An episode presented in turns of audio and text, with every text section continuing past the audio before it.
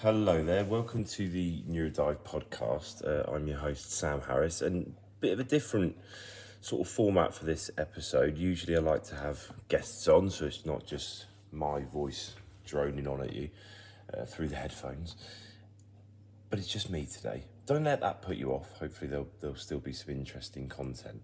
Um, but this is kind of, I guess, the first part in a bit of a series I'm going to be doing on the podcast um, which I'm going to call ADHD or ADD and me. Uh, for those of you that have maybe followed Neurodive for a little bit, particularly, I guess, well, I was going to say more recently, but I've, I've only been, uh, I guess, doing this through Neurodive since August. Previously, I was with BizNet, so you might have heard the podcast previously or come across me previously for them. Um, but those of you that sort of are familiar with me will know, perhaps, um, that in in terms of ADHD or ADD, there are a lot of traits in the children and young people I support that I recognise in myself, uh, and also that other people in the know, i.e., parents uh, and people, uh, neurodivergent people themselves, a lot of the time, uh, recognise in me also, apparently. So it's something that I, I kind of feel driven to explore now later in life. Um, when I first started working with children and young people uh, with attention differences, way back in 2007, there was something that drew me in. Uh, it was easy for me to connect with some of their challenges. Uh, I could often, I, I found myself able to empathise uh, with their struggle and their impulsivity in particular, perhaps in ways that other professionals I was working with um, couldn't do. Now, that's not that's not necessarily a sign that you know that definitely means I have ADHD, but okay, well let's let's let's carry on with that journey then. So then I started um, delivering training um, to staff, and then started working with parents and trying to, I guess, upskill myself and my own understanding in different um, neurodiversities, neurodivergences, to be able to train, like I say, train train staff and parents. Uh, and the more I learned, the more I, I guess I made connections in my past. Uh, my school life was not particularly well. See, this is where I struggle because it, it's not like it wasn't easy because I had a lot of fun and enjoyed it, um, but uh, I guess it probably wasn't easy for my teachers. Put it that way. You know, I was the impulsive kid trying to make everyone laugh in class, um, forgetting all this stuff, turning up to lessons with, with nothing, very disorganised, um, not doing work in my own time, sometimes not doing it in lessons. Uh, fortunately, I you know I read quite a lot when I was very young, um, and I was able to sort of remember things well and did did okay. You know, I could I could learn stuff fairly quickly, so you know I got got by with okay-ish results, but pretty much every report said, you know, if he tried, he'd do a lot better. Um, those kind of things always had to have some form of movement in my life, like sport, things like that. Um, I feel like I'm kind of already starting to sort of justify it, but I'm just kind of trying to highlight the connections, and particularly now in later life, um, perhaps when I'm a bit more self aware and reflective, I notice all the time uh, my, I guess, my impulsivity, my preference for starting things, but the difficulties I face in finishing them, um, in organising elements, uh, you know, my my memory. Uh, so quite often I'll do things like I will I'll read an email and um, almost answer it in my head, and then I'll assume that I've done that, or I'll remember it that I've done it, that I've already written the response when I haven't. You know, th- there are things that I've done to to sort of uh, support myself over the years, and that's something I'll, I'll probably talk about in later episodes. Um, but in terms of why I'm here and why I'm recording, it, it, yeah, like I say, for the last two years, I've been working more and more. Uh, I've been really fortunate to work more and more with neurodivergent adults. Uh, Harry Thompson, Chloe Farahar uh, of Aucademy, uh, to name but a few, Tigger Pritchard.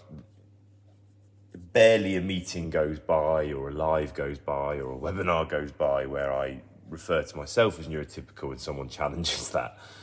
Uh, and it's been an interesting one for me because I think in some ways I feel like uh, Harry and some of the others I talk to kind of they really want me to be neurodivergent, which is you know I, I take that as a a nice thing, a good thing because I guess it means they well they say it's because they feel comfortable with me um, and they can interact with me and, and get on with me and, and work with me uh, and they struggle to do that with neurotypical people.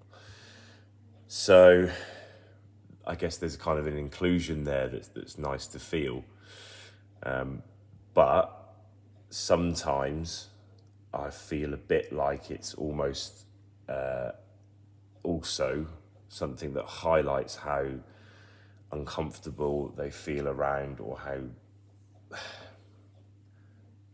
I guess suspicious. I'm struggling for words really, but you know, how difficult they find it with neurotypical people. And there is a bit of a, you know, quite rightly, a movement online for, uh, I guess, highlighting the, the trauma and struggle of neurodivergent people that is actually caused by a lot of uh, neurotypical assumptions, social norms, uh, social normalizing, teaching neurotypical social skills rather than accepting that there are different ways of socializing and, and other neurotypes do it differently. And, you know, that's okay. Uh, so, yeah, so there's a couple of things here for me. Um, I mean, in terms of why I haven't done it yet, because this has been happening for the last, I guess, I guess five years or so. It started off with, again, me just connecting and working well with those children young people. Staff started to joke about it when I started to deliver staff training, particularly in ADHD.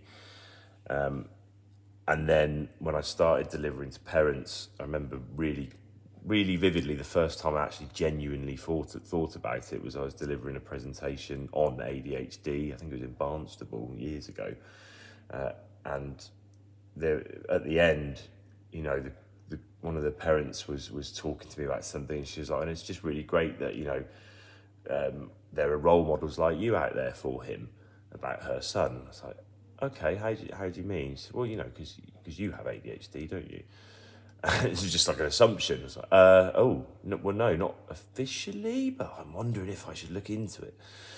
Um, if I'm being 100% honest as to why not, why haven't I done it yet, it's not cheap, right? It, you know, I, I looked, I've looked, shopped around, and I think the best price I can get, which went up 300 quid since I last asked, which is a couple of months back, so that's put me off, uh, was about 800 pounds. Now, I spent eight hundred pounds on things before in my life. I'm not, you know, I'm by no means hard up, but I'm also, I wouldn't have said particularly well off. So it is a lot of money, and again, for me, I've not, I've never, well. this is another thing that changes on reflection, but I've never considered myself as someone who struggled because of their neurological differences.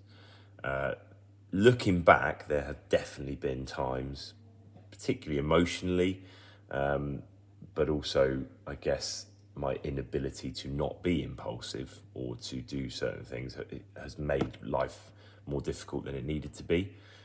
Uh, I always felt working with children and young people, I think one of the things that helped me connect and change and benefit from working with, with people that were, were struggling, I guess, was that I always felt guilty that I never really had an excuse or a reason for to, for having the struggles that I had in, in my young life because I had a very loving family unit.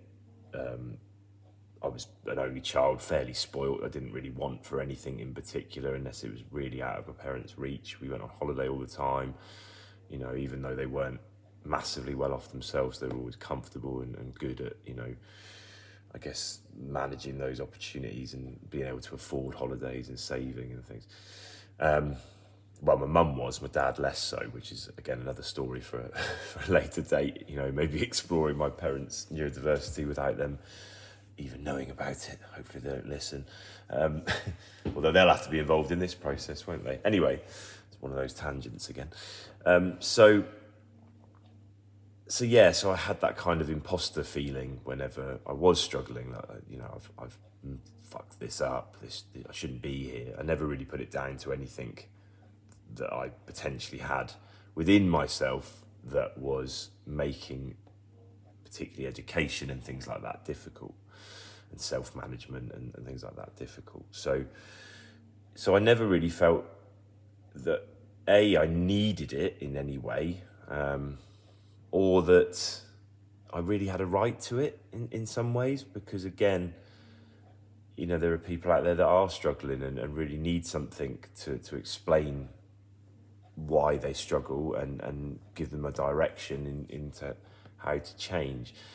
Um, but yeah, if I'm being honest, you know, objectively speaking, it's the money. I can't. I'm not sure I, I can quite afford that at the moment in, in terms of what it would give me, and the reasoning for it.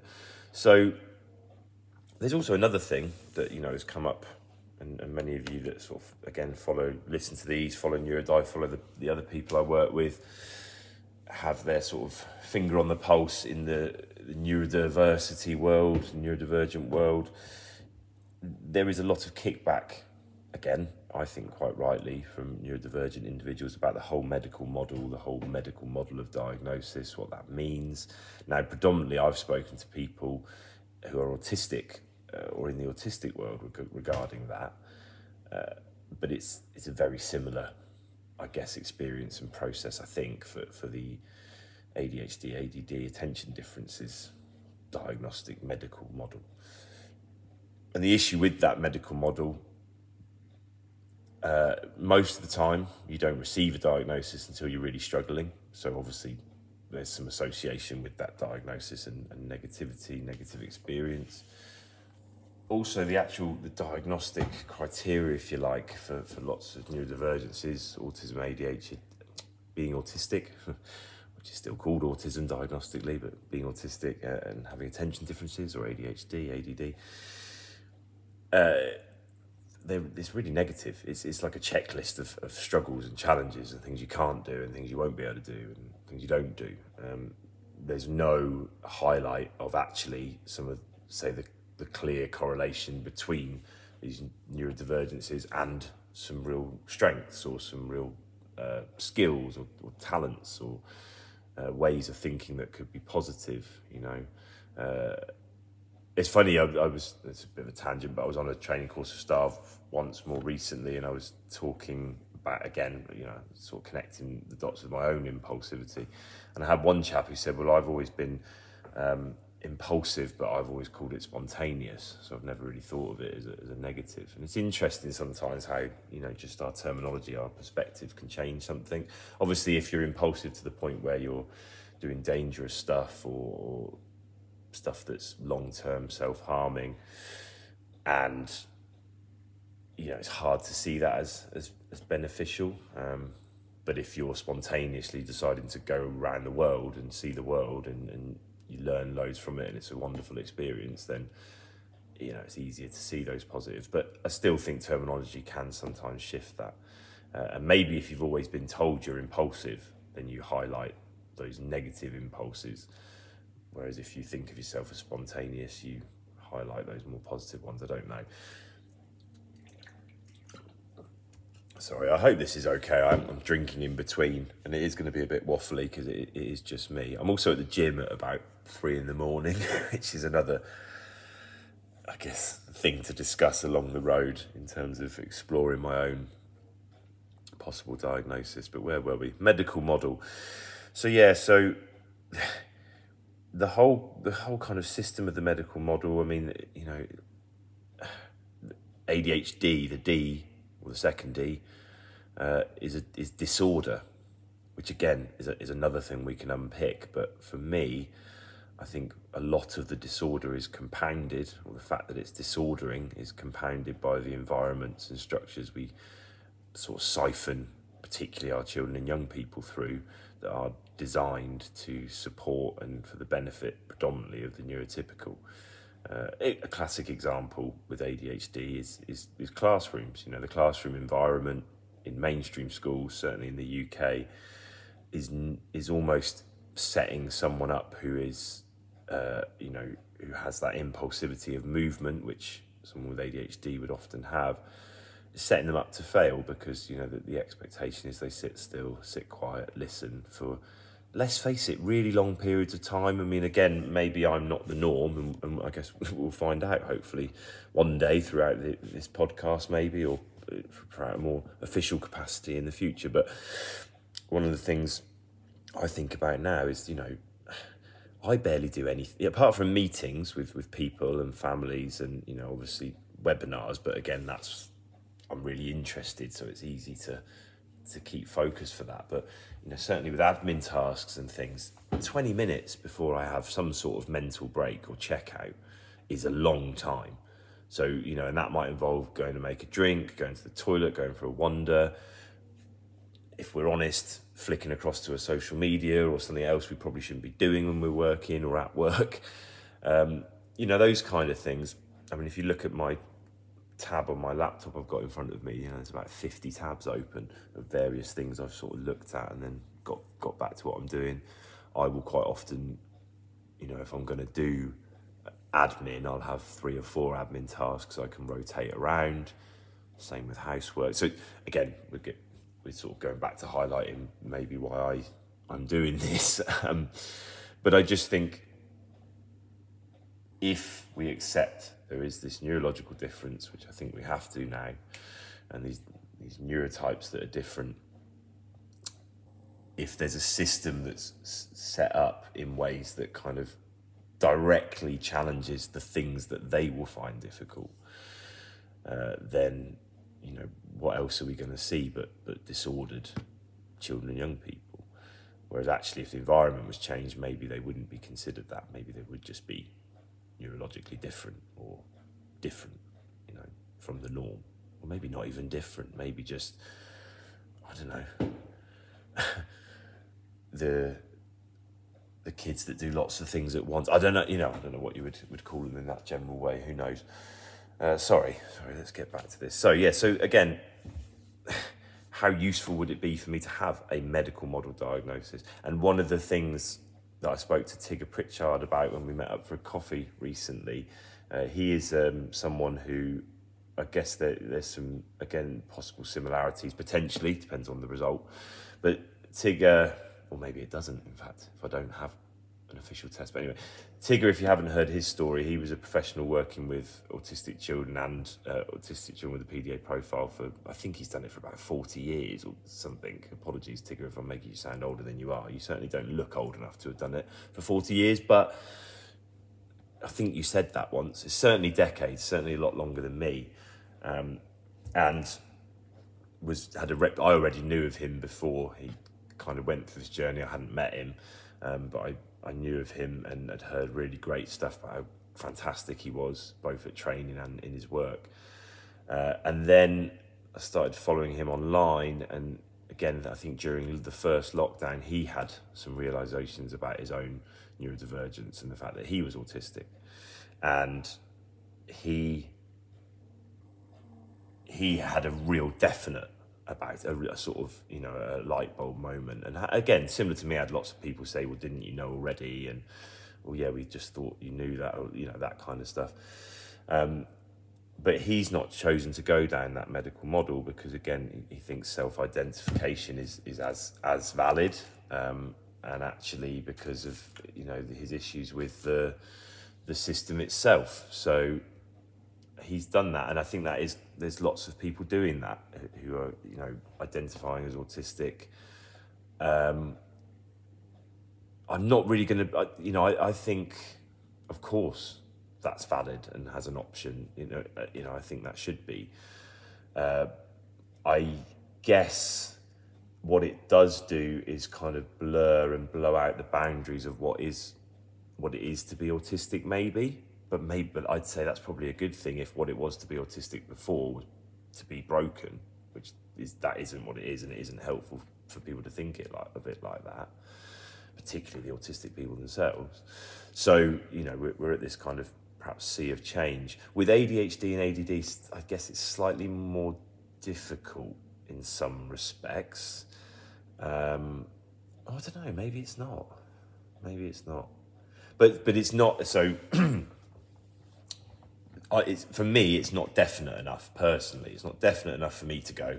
Yeah, that's me, and I'm going to self-identify. Now, again, talking to Tigger, he was kind of wondering if that was almost like a my own internal block in some way, uh, which I get because lots of people would have strong feelings either way about. I, I, I genuinely don't. I'm just interested. I don't really. I, I don't think, and I have really tried. It's really hard sometimes to to really uh, be self-aware and, and, assess what you're doing and thinking. But I, I genuinely don't think I want it to be a, a result either way. Um, I don't necessarily want to have the diagnosis, but I also I wouldn't be upset or, or you know disappointed in, in any way. Um, and, and again, I'm very lucky to be in that situation. I think, uh, and, and that's as part of the reason why I'm doing it now. To be honest, so we'll come on to that why now. But um, so here's how I plan to do it, which feeds into the, to the why I'm doing it. Because one reason for me to to do the process at least, um, because there's enough I'd say that the amount of people that have suggested it, the amount of people that say it, the amount of ways I can connect it, bearing in mind I'm someone that you know has worked in the field a long time. I'm not trained diagnostically, but I, I am aware of the traits and the ways of diagnosing. I think there's a chance, so it's worth exploring. Um, but it, given that I don't really mind either way about the result, and I don't think it will change much, potentially. Well, I guess something like that changes lots usually, but I'm not necessarily. Certainly not for me personally, maybe, and hopefully will professionally. But anyway, sorry, I'm, I'm rambling a bit now. Um, so part of the the exploration for me and part of what this podcast will be about and hopefully that will be interesting to people or certainly not the podcast as a whole there'll still be neurodive episodes with wonderful guests and i've got some great ones lined up and be hopefully doing a lot more podcasts uh, this year.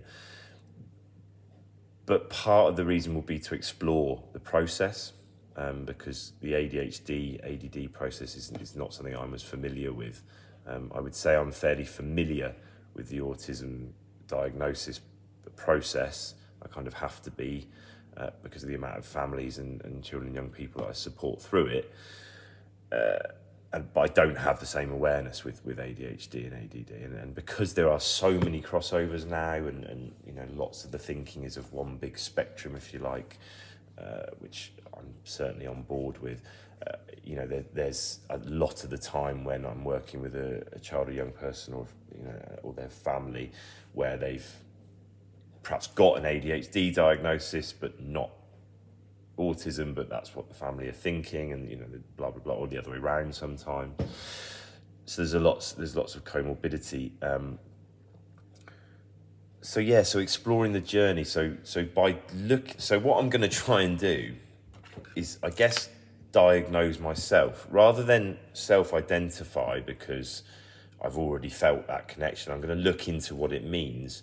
Um, and, and kind of document that and record it. So I'll, I'll go down as medical a model as I can. Uh, so what I've done, it's a bit sneaky really, but I've, I've, I've, I've, sort of I've inquired about the process with one of these private companies that do it. I won't name them because you know they're the ones that whack their prices up 300 quid in the space of two months, but there you go. Um, so they then sent me all the sort of uh, pre-assessment forms bingo. So I've got all of them. Uh, you know, I'm sure you could find them elsewhere, and I haven't named the company, so they'll never find out. So it's Sodom. But so they're, they're ones that you give to your parents, and they sort of include the scoring system on there as well. Uh, so I'm, I'm going to get them done, and I'll get give them to my parents and give them to people, my wife, and, and all that kind of stuff. Uh, so I'll look at those. I've also managed to get hold of, and I'll, I'll try for the most um, up to date one, but there's something called the the Diva or Diva, I guess, depending on how you pronounce it. I've got the the Diva Diva 2.0, the diagnostic interview for ADHD in adults. Um, and it's a, I've found this PDF with the whole thing on there, so it's it's about twenty odd pages, I think. But it's it's got the whole interview process. It's got the examples you need to look for, um, all the questions, and then like information on how to conduct it and how to assess it. I've got to be careful because again, if I if I read the whole thing, it could, I guess, I mean, I, I can't go into this journey without acknowledging it will be tainted with my own thoughts, processes, you know. But I think it would have been anyway if I'd have got interviewed by a specialist. I mean, I guess perhaps that's um, where you need the specialist, and I will try and speak to one of those on this journey because maybe they have ways of conducting it in a more conversational way that draws out the question more. I don't know. But yeah, it, it's going to be tainted with my own sort of uh, knowledge, prior knowledge but I th- again, I think it would have been anyway in some ways. So I've just got to try and make sure I'm not swaying each one way or the other. Um, but yeah, so I'm going to go through that and assess myself that way. But again, I'll be understanding more about delivering the process a little bit and perhaps some of the yeah some of the difficulties with the medical model anyway and with the way diagnostics work. I mean, I remember looking at a list of traits for ADHD once and it was about symptoms that needed to be present before certain ages. Um, I don't know if it's as well used anymore, but it certainly was at one point. And, and every single category started with often, often struggles to sit still, often struggles, uh, you know, to maintain focus in one task. Often is a really subjective word. How is that useful in any kind of recording? It's so vague. Often. Well, who who says what is often and what isn't? So yeah, I, I personally think that with any diagnostic there are difficulties, and particularly things that are diagnosing neurotypes. If we were talking about neurological difference takes part takes place in the brain, but we diagnose by behaviour which we observe. Well, we're not in that person's brain, so we don't.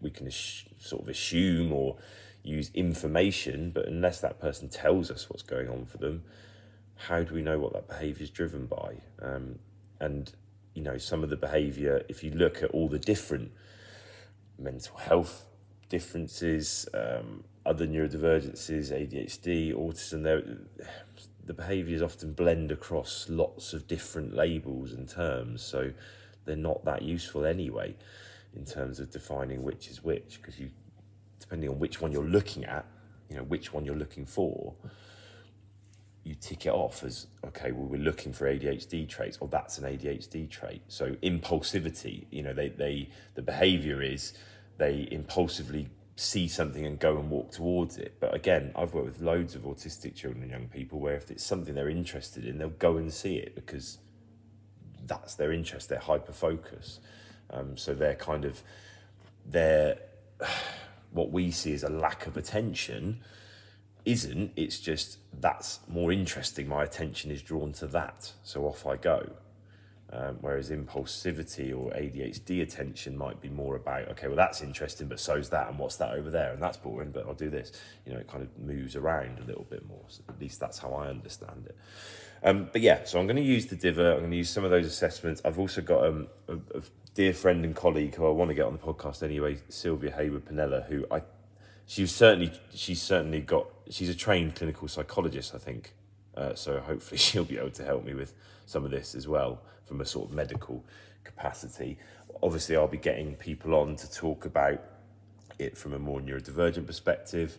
Uh, probably Tigger again. Uh, you know, a couple of others. Maybe try and um, talk to someone with ADHD as well or ADD uh, who's maybe done a similar thing. I don't know.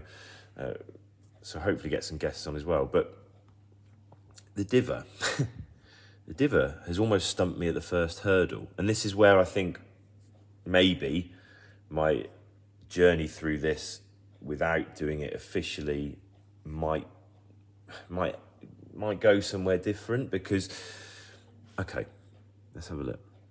Now, right in the introduction, so we are one, two, three, four, five, six, six lines in. The symptoms need to be associated with significant clinical or psychosocial impairments that affect the individual in two or more life situations. Okay, if you asked me about my symptoms, if you like, and I don't even like that word, symptoms, so I'm not ill, if, if uh, you know, or I'm not not ill, I'm not trying to find out if I'm ill, you know. Uh, clinical or psycho psychosocial impairments. Well, I don't see them as that, and therefore, six lines in, I'm out because I don't see what's happened as you know the way I am as an impairment, and that brings me on to kind of why I want to do it and why now. Um, because I think there's there's there's valid, there's usefulness in both. If it turns out that I'm not. I don't have, you know, I'm neurotypical, which is how I generally refer to myself. You know, when, when I'm talking with neurodivergent individuals, I'm always very clear that I'm not neurodivergent, but I think this. But maybe that's because I'm neurotypical. Because again, empathy is about understanding that people have a really different different experience from yourself, and you can only make so many assumptions. You can't always know.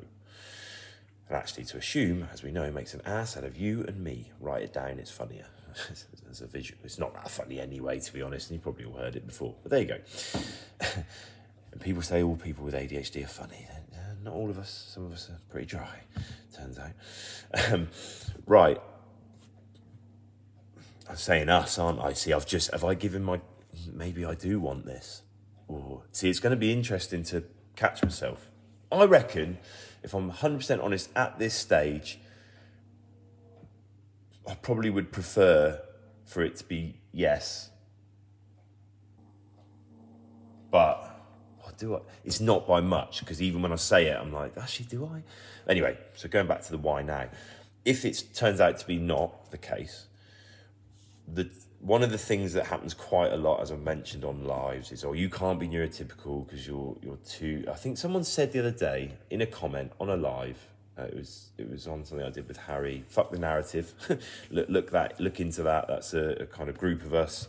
Uh, Jess, Eliza, uh, Harry. Um, who else was on there? Laura Kirby. Uh, Lenara was on there. Oh, I think there's one more, but I can't remember. But so apologies to them. It's going to annoy me now.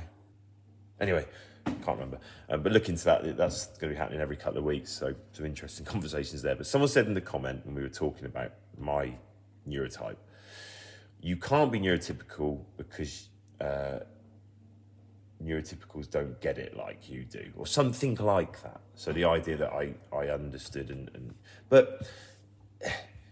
So if I'm if it turns out that's not the case, it helps me in a way because it proves that actually the double empathy problem we can work to overcome it. It's hard, um, and I've by no means got it right throughout my life. You know, there's been times when I've really not seen it from uh, a different perspective, and, and you know, really regret some of the things I did eh, professionally. So it is a work in progress. It's hard, but we can do it, and I think we. Ha- I have to believe that anyway because I I don't like the idea of sort of separate areas for people. Uh, and I think if more work was done right from the start with children and young people, who actually, by the way, when they're really little and really young, are probably better at it than we are. You know, they oh yeah, that's so and so. They're a bit different, but that's fine. You know, they're fun. It, it, you quite often get that sort of dynamic with younger children, but as social constructs go, people get isolated, bullied. You know, we talk about oh, our kids bullying and isolating people that are different, but what do our systems do? You know, they isolate, not necessarily bully, but continually highlight people's differences and difficulties and challenges. Anyway, so I like to believe that that's something we can overcome. And I also know a lot of other professionals and parents that I believe, and they believe themselves to be neurotypical, um, that show incredible empathy and support for you know neurodivergent children and young people. obviously, the people that are online talking about the damage being done and how they've been traumatized when neurotypical people have had crap experiences. And I have to say, to be fair to them, I've not met many neurodivergent people that haven't at least met quite a few neurotypicals that have been completely ignorant, that have, you know, have been crap. but quite what I'm saying is that some of them, and some of the the ones I've worked with and, and met, have also got some really incredible people in their lives that are overcoming that double empathy problem. And, and again, don't always get it right, but they're always trying. Perhaps part that's part of it. So double empathy being the sorry I've mentioned it loads of times. I'm sure I just assume people have heard stuff that I've heard if they've followed stuff. But the double empathy is the idea from Damian Milton that it's not that autistic people have a lack of empathy, it's that they struggle to empathize with neurotypical people in the same way that neurotypical people will struggle to empathize with a neurodivergent person because they see the world so differently from each other. Whereas actually, an autistic person often empathizes really well with another autistic person. Hence the need, and I do think there is still a need, and I agree with Chloe on this for, you know, autistic friendly spaces. Now, what I would like is that neurotypical people could engage in that as well. And that's what I feel like I've done. I, have said it before, I feel like I've, I've learned and changed so much about myself through my work with neurodivergent people and, and particularly autistic children and young people have taught me loads of wonderful stuff. I, you know, I feel like I'm better at empathy. It's something I work on and identify. I was terrible at it as a young man. Um, I feel like it's given me, I guess, it's highlighted the value of following your interests and what you love and what you enjoy. And I've done that a lot more in my life and it's really helped. Anyway, again, something we can come on to later. Where was I? I was talking about why now. So, yeah, so if it's a no, there are benefits. I'll understand the process better. So, if I'm supporting someone through it, I get what they're going through to an extent, obviously not fully, but certainly in terms of knowing the process a bit better. Um, and also understanding the medical model. If I'm going to talk about, because I, I do and I agree, I think the medical model needs changing, and I think the whole system needs changing, uh, and I think the whole way that we present it to children and young people needs changing. Um, if I'm going to say that, I need to understand what it is we're changing in the first place, because otherwise, you know, what what am I complaining about? I mean, well, to an extent, if if it's damaging people, obviously you don't need to understand it to, to say it's not working. It needs it needs something needs to change. But you know, it's good to know know the enemy. what's the phrase? It's not the enemy, but you know what I mean. Um, so so it will do that, but also I think it will validate what I'm trying to say and, and show people um, that we can work to understand each other. We can accept and and benefit from interacting with different neurotypes as long as we're meeting in the middle and we're not demanding the other neurotype meets us where we are all the time. Um, but we have to meet somewhere in the middle. So it's not about them changing their communication interaction, it's about us adjusting too to get to a point where we can both engage and get something from it and enjoy it uh, and not traumatize and put pressure on each other. The same with systems, you know. Um, but there is another element where if it's obviously if it's a if it's if it proves that I do have this difference, there's loads to explore. Because obviously it would give me um, I guess, advocacy and role model validation, or uh, what's the word? Not really validation, but give me an opportunity, I guess, to, to put myself forward as a, a neurodivergent advocate um, and role model who has perhaps gone a different way.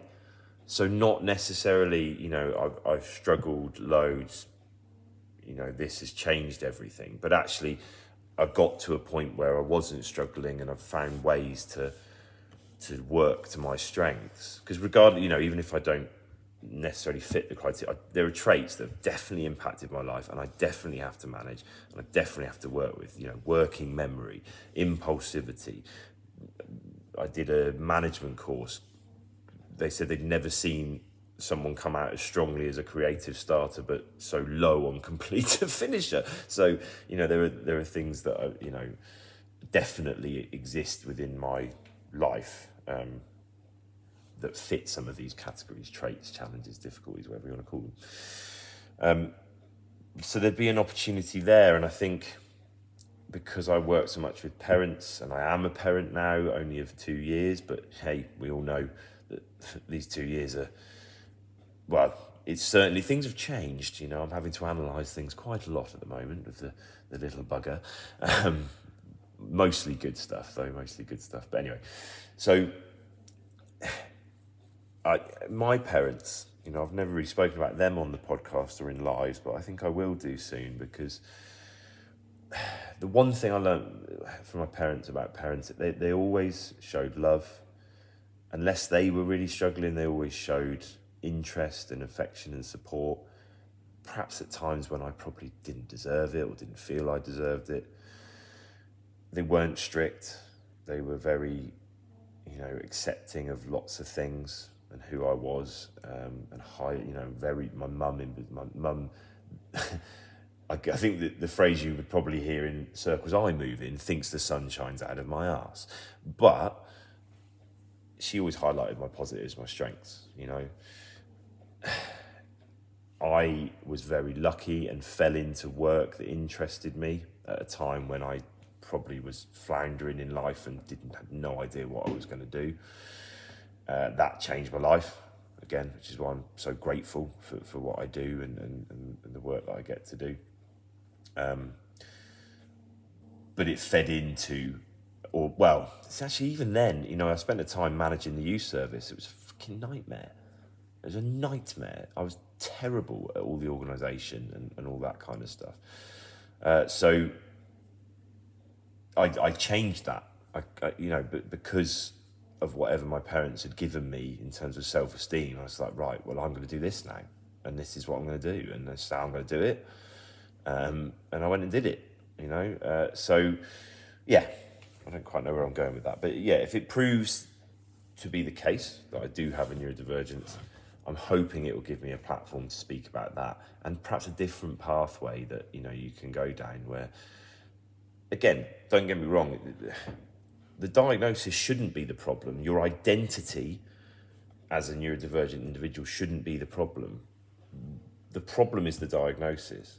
And what that does is because that's often when you then, for lots of children and young people, you know, they don't, it's not like they self identify. They, they've never heard of it before, and here it is slap, here's this thing. And it's at a time when you're really struggling, and here's why you're struggling. Well, actually, no, you're not struggling because of your neurodivergence. You're struggling because you're in a system that doesn't support that enough. Uh, and that's, again, where a lot of this is negative association about identity, I think, comes from. So I'm not saying, oh, you know, I got to where I am because I didn't get diagnosed, but I don't know what, have hap- what would have happened if I was, you know. Uh, so, yeah, so anyway, this is that was meant to be brief, but it really wasn't. so some of these might not be. So that's an introduction of what I'm going to be doing. Uh, I'm going to go away now and look at the, some of the diagnostics and things like that. Um, and whilst I'm doing that, I'll, I'll, probably unpick more about my childhood and, and the examples that it asks for and, and, and that kind of thing. I might even try and do that, you know, sort of read through the questions and answer them as part of the of a recording if, if people are interested. I'd really like your feedback, so please email me at neurodivetraining at gmail.com uh, or you can message the Facebook page, Neurodive. Um, just, I mean, because if, if no one's interested, I'll just do it and keep it to myself. but if, if there is things that are interested or you'll be interested to hear about or just to say, you know, keep going, I'm really interested to see what happens, then, you know, by all means, let me know. And thank you, as always, for listening. Please like, please share, please comment, review things. It really helps